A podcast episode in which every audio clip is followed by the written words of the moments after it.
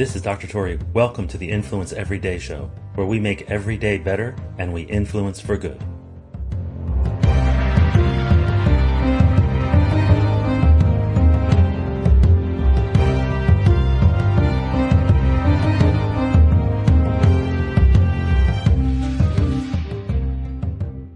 Let's face it, sometimes the best way to face your problems is to not face them at all. I was once consulted by a woman who was a rising CEO in the nonprofit world. She had jumped from one large healthcare organization to a nonprofit that needed to scale, and they really needed her skills and her expertise. But what was happening was she was coming into an organization that its original CEO was its founder and the main developer of its technology. He was the scientific lead. And now here comes a young woman taking his place, hired by the board of that particular organization. Now, I had been working with her. I was sort of helping her with influence and, and leadership skills, public speaking, rapport, persuasion, these sort of things. And now she called me and she said, Hey, Ed, I need your help. I'm coming into this organization where this person who is the technical and scientific lead, previously the CEO, basically he doesn't really have the skill set to scale an organization, and that's why they're bringing me in. Now, uh, I'm coming in as this new CEO, young woman. There's potentially age issues, potentially gender issues. There's certainly some feeling of loss and perhaps grieving and these sort of things. So she's explaining this entire context to me. And she said normally she'd be able to handle that. She's handled that time and time again. But what was different this time was that the person in question, the one who everyone in the organization knew was the meat and bones of the organization up to this point, he was really disruptive. He would sit in meetings huff and puff and sigh and roll his eyes. He'd make side comments whenever she would talk about the direction that the organization was going to go in. And although everyone supported her and said they love the direction she's taking it in, in those meetings, everyone was visibly uncomfortable. She's like, she said that the entire room, it was like palpably on edge. And sometimes he would even get up and pace while she was talking, sometimes even purposely like walk up and grab stuff that's right in front of her or leave the the board table and, and then go to sit off to the side and look out the window and huff and puff. She had said, Look, I've tried multiple influence strategies. You know, I've tried all the things that you taught me in some of the trainings and things like that, and now I am struggling because I'm not getting through to this guy. I feel like I've reached every other person in the organization except him. So, what can I do? So, I asked her about the context. I said, Tell me some of the things you've tried. Tell me what was the setting in which you tried them? Were you on the phone? Was it text? Was it email? Was it in person? Where was it in person? What was the setting? All those things, right? And it turned out that uh, obviously she had the sense to do these things in person. But when she did them in person, she was always facing him. Now, why am I bringing this up? Well, the popular literature, if you will, literature in Facebook and LinkedIn and all these things where people post, you know, quick memes and carousels to scroll through with things that they took from other locations uh, and, and sort of package them in a different way and say, hey, look, check this out. Well, sometimes they're saying lean in. They're saying make eye contact. Well, guess what? That doesn't always apply. For sure, most of the time, those things are great advice, but not all the time. And so we always need to have this little caveat where you adjust for context. For example, there may be a cultural context in which eye contact is not appropriate. There may be another context like this one, which is when somebody feels threatened and vulnerable and they are the alpha and they are now no longer being the alpha. In that moment, eye contact is threatening. Whatever is coming out of the mouth is not heard. Primarily, they experience threat. And therefore, it's one of three responses it's fight, it's flight, or it's freeze.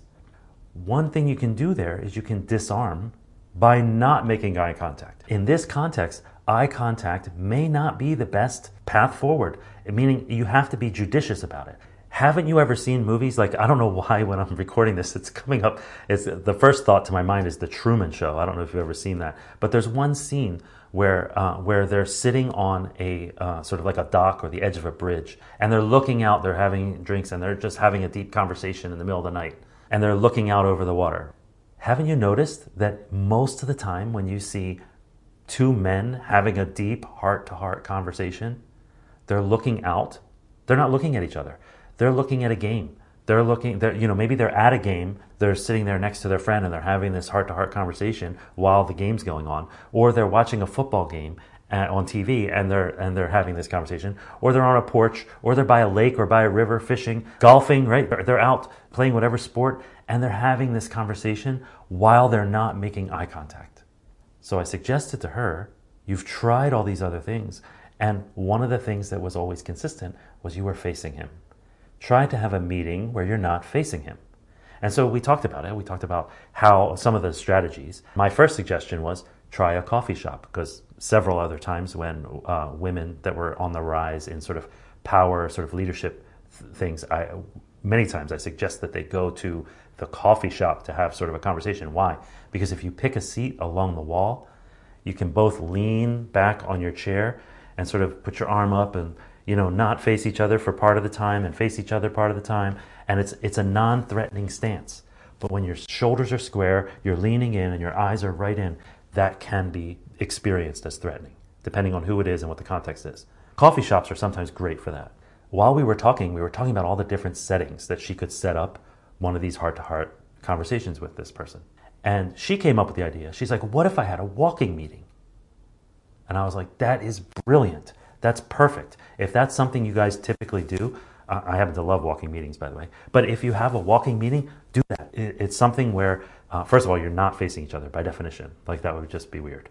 um, but you're not facing each other, and you can choose the setting. It can be along water. It can be in, a, you know, in a pathway through a park with trees and birds chirping. And so go for that walking meeting. She did, and she called me back, and she was like, "Ed, that was incredible.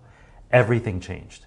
You know, he, he opened up about all the things he was experiencing and he was wondering how people were thinking about him. I was able to share that, you know, people were worried about how he was feeling. They were worried for him. They weren't, they weren't thinking less of him. If anything, they were caring more for him because they knew what, what it meant to him and how his whole heart was in it.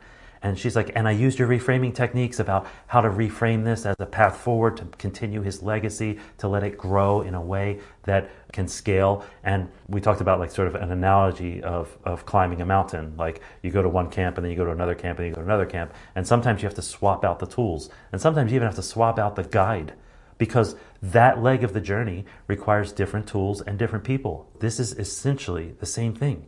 His work is going to be lifted up by having her as CEO. And she needs him as a valuable scientific and technical partner in this particular role. The point here is sometimes you face it by not facing. You face the problem by not facing the person. And in general, that's actually great advice when it comes to having conversations with other people that are difficult. You put your attention on the issue and the path forward, not on the person because the, so it's the path forward that will move you forward. Your attention goes out to a future, and if you drive people's attention to the future, that is where their energy will go. Remember, where attention goes, energy flows, and that thing grows. So draw their attention to that future, and one of the best ways to do that is to not face each other when somebody feels threatened. Three quick points as I conclude. The first thing is context is everything. It really matters when you apply this. This doesn't apply to all situations. Therefore, don't try to apply it to all situations. And in fact, I would recommend just simply try this specifically when you have an alpha personality who is being challenged and it's time for a heart to heart. Point number two is when you face the problem by facing away from the person, that has to be natural. It should not be um, a setting where you looking away gives off the vibe that you are either distracted, like looking for someone or something, or that you are avoiding eye contact. What you want is a natural setting, like looking at a sunset, looking at a lake, looking off of a porch, walking together, sitting along the wall, relaxed in a coffee shop.